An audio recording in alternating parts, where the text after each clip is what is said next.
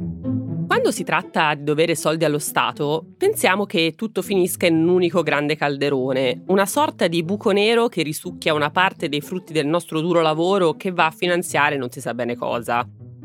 La realtà è molto diversa perché tutto quello che paghiamo ha un fine ben specifico per lo Stato. Non staremo qui a parlare dell'importanza di pagare tutte le tasse, ecco, questo non è il nostro fine. Spiegheremo però quali sono e cosa sono le somme che pagano i lavoratori allo Stato, a prescindere che siano lavoratori dipendenti o lavoratori autonomi. Spiegheremo la differenza tra imposte e contributi, spiegheremo cosa sono le deduzioni, cosa sono le detrazioni, come e quando si pagano le tasse e così via. E lo faremo con Massimiliano Allievi, commercialista che avete conosciuto nella prima puntata di questo podcast.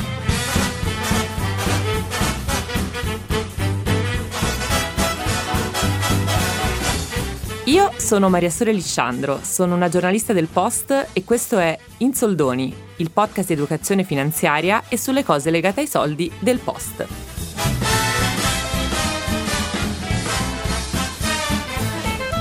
Com'è un servizio clienti a 5 stelle? Ce lo racconta chi lo ha provato. Siete veramente perfetti, siete gentilissimi e ultra rapidi. Resto con voi sicuramente perché mi sono trovato veramente bene. Octopus Energy, energia rinnovabile a prezzi accessibili e un servizio clienti davvero superlativo. Massimiliano Allievi, benvenuto. Ciao Maria Sole e buongiorno a tutti gli ascoltatori. Allora, iniziamo a dipanare la matassa, spiegando che sostanzialmente, semplificando un po' le cose, giusto per farci capire, quello che i lavoratori pagano sono le imposte sul reddito e poi i contributi previdenziali. Allora, lo so, lo so, sembrano parole brutte, orribili, difficili, ma adesso Massimiliano Allievi ce le spiega. Hai ragione Maria Sole, eh, per molti sono parole difficili, per molti è effettivamente una matassa da dipanare e molti semplificano dicendo ok, devo pagare le tasse. In realtà, come hai detto giustamente, quello che noi andiamo a pagare sul nostro reddito non sono tasse, ma sono imposte e la differenza è molto molto netta, nel senso che la tassa è qualcosa che noi paghiamo per uno specifico servizio. Esempio, la tassa sui rifiuti. Noi paghiamo un tot, un importo, per fare in modo che ci vengano a ritirare i rifiuti. La Tari. Esatto, bravissima. Le imposte invece, quindi quelle che sono le imposte sul reddito, ad esempio l'IRPEF, l'imposta sul reddito delle persone fisiche, sono imposte, quindi vanno a finanziare, a sostenere quelle che sono le spese generali dello Stato. E questa è solo una parte dei soldi, per dirvela con parole semplici, che noi andiamo a pagare ogni anno. C'è poi una seconda parte invece che è data dai contributi previdenziali che invece finanziano qualcosa di completamente diverso, quindi mentre le imposte finanziano le spese generali dello Stato, che poi magari andremo ad approfondire, nel caso dei contributi previdenziali che noi andiamo a pagare ogni anno, tutto quello viene messo fondamentalmente sia per la nostra pensione, quindi paghiamo oggi dei contributi per poi andare a prendere un domani tra qualche anno o eh, a seconda di quella che è la nostra anzianità, anche un po' di più una pensione, oppure anche tante altre cose, come ad esempio la malattia. Quindi se siamo in malattia ci viene dato un contributo e quel contributo è finanziato con i contributi che noi paghiamo eh, periodicamente come imposte. Chiarissimo, ecco, la differenza mi pare proprio netta, ma proprio per sgombrare il campo da equivoci, partiamo proprio dalle imposte sul reddito. Quindi la prima cosa che tu hai menzionato, e io voglio farlo con qualche dato che dà un po' di concretezza su quello che vanno a finanziare. Per esempio, l'IRPEF, l'imposta sul reddito delle persone fisiche, finanzia al 20% dell'importo complessivo che lo Stato raccoglie la sanità, al 21% la previdenza, ossia una parte piccola delle pensioni, ma anche le assicurazioni sul lavoro, insomma, e altre cose che rientrano dentro la previdenza, per l'11% l'istruzione pubblica, per l'8,9% la difesa, l'ordine pubblico e la sicurezza, quindi per esempio va a retribuire le forze dell'ordine, poi un 6% al sostegno all'economia e al lavoro in generale, un 4,8% va nei trasporti e via così. E insomma, Qui in queste cose alla fine molto concrete vanno a finire le nostre imposte sul reddito. Quindi diciamo che è facile parlare di imposte alte, tassazione spesso opprimente, però bisogna mettere tutto un po' in relazione con le cose a cui servono. Secondo me sì, questo è un concetto che per me è molto importante, quindi mi capita spesso da commercialista che l'imprenditore ma anche il dipendente mi dica alla fine dell'anno, ma eh, dottore però le, le, tasse in Italia sono parecchio alte. E secondo me appunto dire semplicemente le tasse sono alte è limitativo, nel senso che come abbiamo detto le imposte che noi andiamo a pagare finanziano tutta una serie di servizi dello Stato, quindi si può anche dire le imposte sono alte, però bisogna sempre metterlo in paragone paragone con quelli che sono i servizi che noi riceviamo. E questo lo dico anche quando molti mi dicono guarda io voglio andare all'estero perché lì non si pagano le imposte o comunque si pagano molto più basse. Ecco quello che io dico sempre è sì, ok, però quali sono i servizi che ti vengono dati all'estero a fronte delle più basse imposte che devi andare a pagare? Perché in tanti stati, ad esempio, ok, le imposte sono più basse, però l'asilo, ad esempio, eh, si paga, se uno deve andare in ospedale deve pagare, quindi si può arrivare a dire che le imposte in Italia sono alte, però secondo me deve essere un ragionamento fatto più ad ampio raggio, quindi tenendo presente di quelli che sono i servizi che lo Stato ci dà e che sono finanziati proprio dalle imposte che noi andiamo a pagare.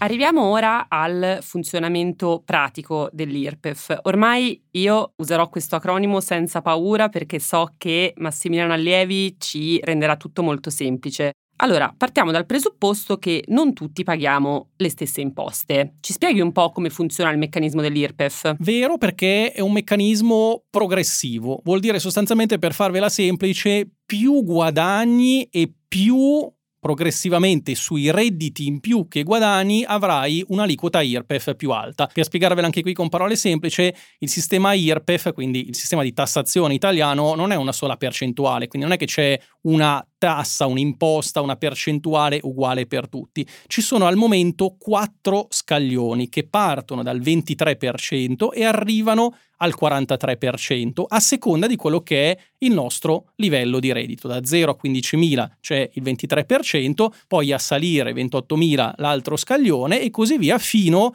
al più alto scaglione che è il 43%. Quindi vuol dire che più guadagniamo e più sulla quota parte in più che noi andiamo a guadagnare c'è una tassazione più alta. Attenzione a non sbagliare questo perché molti pensano, beh, ma allora non mi conviene guadagnare di più perché se guadagno di più vengo tassato su tutto di più. In realtà no, è solo sulla quota parte di quello che noi guadagniamo in più che abbiamo una tassazione più alta, proprio perché c'è un sistema progressivo. Ci sono invece tanti altri sistemi che invece sono proporzionali, quindi ad esempio la flat tax ha, la tassazione piatta, c'è un'unica percentuale applicata, che è quella che si applica ad esempio a chi ha una partita IVA in regime forfettario, un'unica percentuale qualunque sia il livello di, di reddito. Ecco, questa è la grossa differenza. Ecco, facciamo proprio qualche esempio pratico. Mettiamo quindi che io ho un reddito di 30.000 euro, quindi una cifra che è a cavallo tra due aliquote. Ecco, anche aliquota mi rendo conto che è una parola un po' così ostica. L'aliquota è banalmente la percentuale che si applica sul, sul reddito. Quindi se io ho un importo di 30.000 euro, quindi a cavallo tra due scaglioni,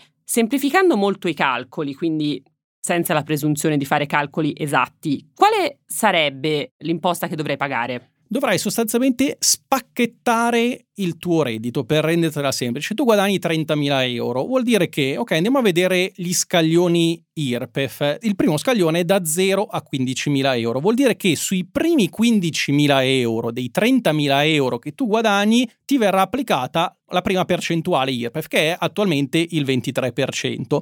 Sulla seconda parte del tuo reddito da 15.000 a 28.000 ti sarà applicato invece il 25% quindi una percentuale un po' più alta e c'è in previsione per il 2024 di andare a uniformare queste due aliquote, quindi portarle entrambe al 23%. Ecco, ma il concetto poi non cambia perché il funzionamento è lo stesso. Esattamente, il funzionamento è lo stesso. Sull'ultima parte, quindi siamo arrivati a 28.000, sugli ultimi 2.000 euro per arrivare ai 30.000 euro guadagnati invece sarà applicata l'aliquota ancora più alta, quindi il 35%. Quindi sostanzialmente è come se spacchettassi il tuo reddito. I primi 15.000 euro tassati in un modo, i secondi 13.000 euro vengono tassati con un'aliquota un po' più alta e gli ultimi 2.000 euro con un'aliquota ancora più alta. Okay, questo grande, è il sistema progressivo. Grande capacità di calcolo perché io ho visto fare questo calcolo istantaneo a Massimiliano Allievi, quindi mm, senza calcolatrice, senza niente, dovresti farlo di mestiere forse. Però attenzione che questi sono, grazie innanzitutto, eh, questi sono gli scaglioni IRPEF che vengono applicati a quelle parti del reddito. Poi però quella che è la tassazione definitiva è molto diversa. Certo, ecco, appunto, diciamolo, questo era un calcolo proprio facile e semplice. Sappiamo però che nella realtà delle cose è tutto molto più complicato. E questo perché ci sono le cosiddette detrazioni e deduzioni, ossia diciamola facile, degli sconti che il sistema prevede a seconda se si rientra o meno in certe categorie per cui sono previste o se si hanno determinate cose appunto per cui la legge prevede degli sconti. Ci spieghi come funzionano? Sì, in realtà appunto la tassazione definitiva non è quella che dicevamo prima, quindi il principio è quello, ma poi subentrano deduzioni e detrazioni. Quindi ad esempio ci sono quelle legate al lavoratore dipendente, quindi il lavoratore dipendente ha delle particolari deduzioni per proprio per essere un lavoratore dipendente o assimilato, poi ci sono tutta una serie anche di detrazioni, banalmente le spese della farmacia, le spese mediche, i lavori di ristrutturazione, quindi tutta una serie di spese che noi abbiamo sostenuto e che lo Stato ci permette di recuperare in parte facendo la dichiarazione dei redditi, andando a recuperare in che modo? Ad abbassare quella che è la tassazione che avevamo calcolato prima con gli scaglioni di reddito. Quindi si fa un calcolo con gli scaglioni deduzioni di reddito, si vanno a togliere le deduzioni a cui abbiamo diritto, si vede quella che è la tassazione definitiva a cui abbiamo diritto e poi su questa tassazione possiamo andare ad applicare, se le abbiamo, quelle che sono le detrazioni, ad esempio spese mediche, spese del veterinario, interessi sul mutuo, tante spese che le persone possono avere. Ecco.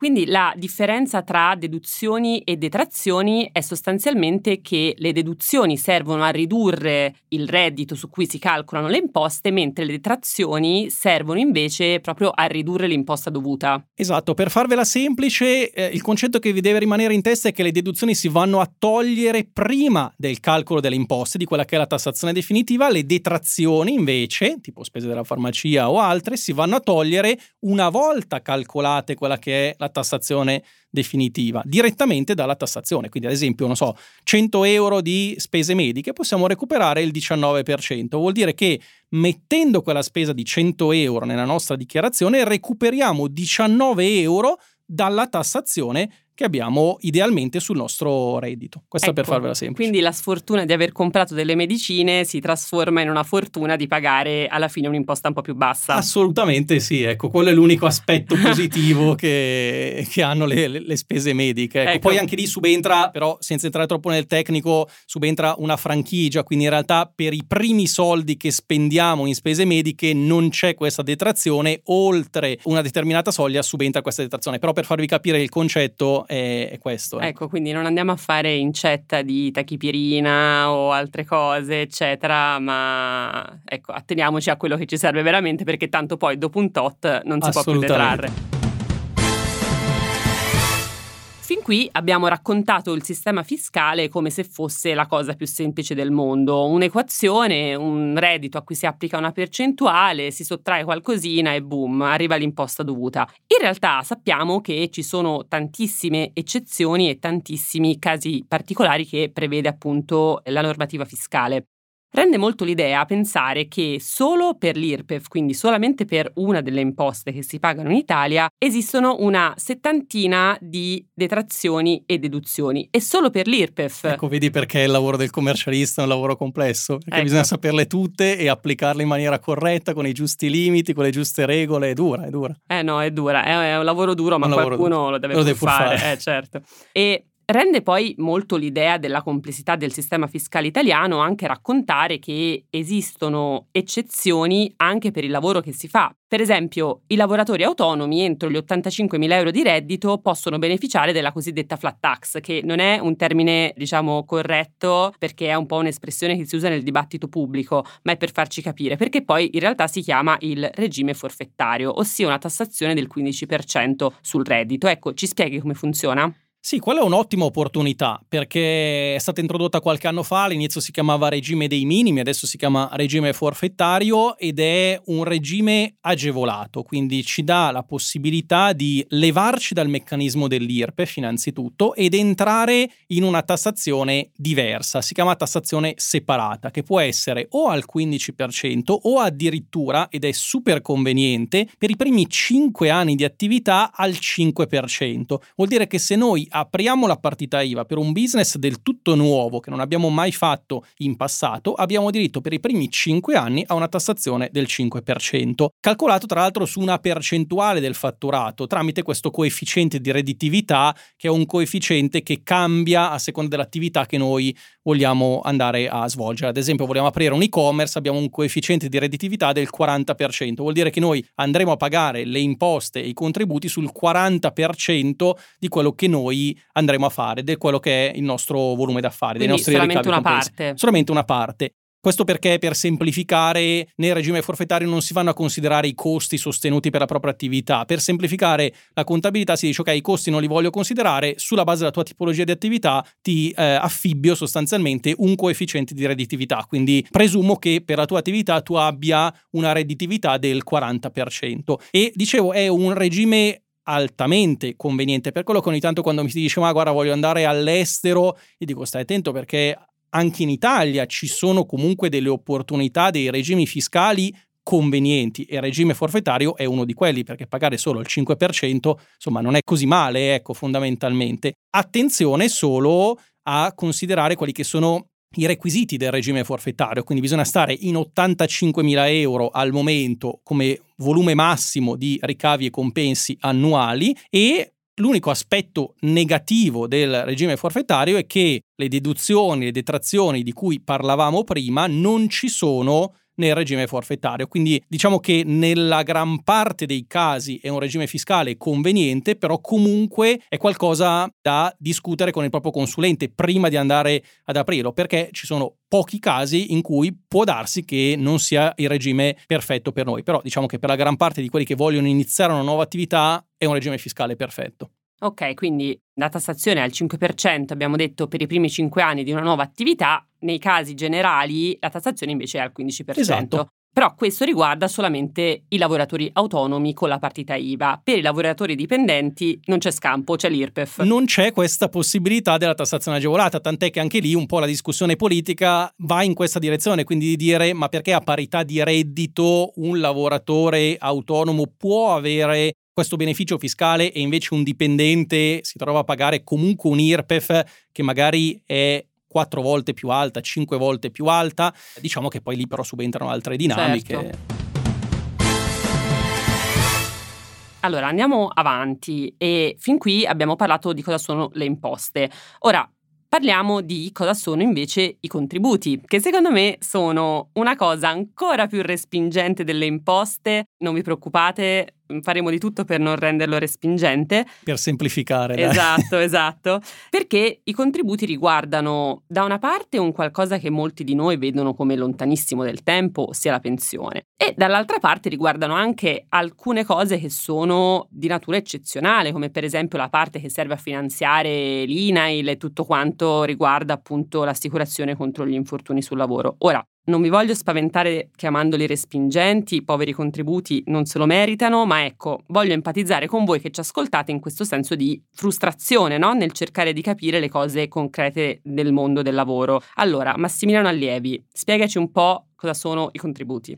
Sì, allora sono qualcosa di completamente diverso dalle imposte, quindi dall'IRPEF, dalla tassazione separata di cui abbiamo parlato finora. I contributi, anche qui per farvela semplice, sono dei soldi che ci vengono trattenuti oggi, paghiamo oggi per avere una pensione domani e fondamentalmente adesso siamo in un sistema contributivo, quindi più contributi andiamo a versare e più idealmente, se rimarranno così le cose, subentrano poi altri parametri, però idealmente più avremo di pensione un domani, mentre prima c'era un sistema retributivo, quindi al di là di quello che uno aveva versato nella sua vita lavorativa, contavano poi gli ultimi anni di lavoro, il reddito eh, avuto negli ultimi anni di lavoro. Adesso si è passato a un sistema contributivo, quindi è come se voi metteste lì dei soldi tutti gli anni per poi avere una pensione un domani calcolata sulla base dei soldi che avete messo lì di anno in anno. Ecco, però sgomberiamo il campo da un equivoco di fondo, per cui i contributi sono un tesoretto che eh. ci si mette via magari. Magari. No,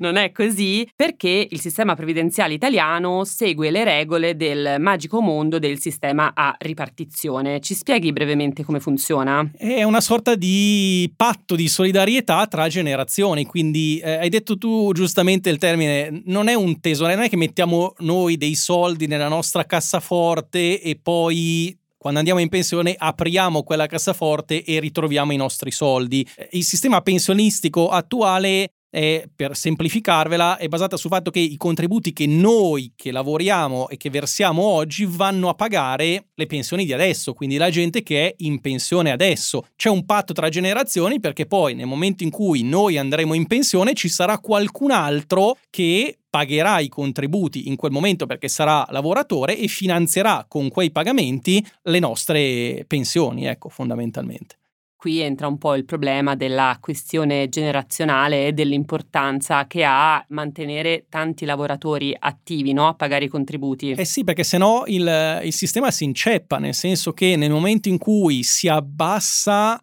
la natalità, quindi ci sono meno nuovi nati e quindi in prospettiva meno lavoratori e dall'altra parte si alza quella che è l'aspettativa di vita delle persone, quindi le persone vivono di più e quindi tendenzialmente, bene che sia così, prendono più anni di pensione, beh capite che la bilancia non sta più in equilibrio, nel senso che c'è sempre meno gente che versa contributi, che sta lavorando in rapporto alle persone che prendono la pensione, tant'è che erano usciti, escono ogni anno dei dati in cui sostanzialmente per riequilibrare questo sistema lo Stato ogni anno ci mette sempre qualcosa in più per poter mantenere il sistema in equilibrio. Quindi non bastano i contributi che vengono versati dai lavoratori per pagare tutte le pensioni e quindi lo Stato ci deve mettere sempre qualcosa di suo e ce lo mette perché sennò crolla tutto il sistema.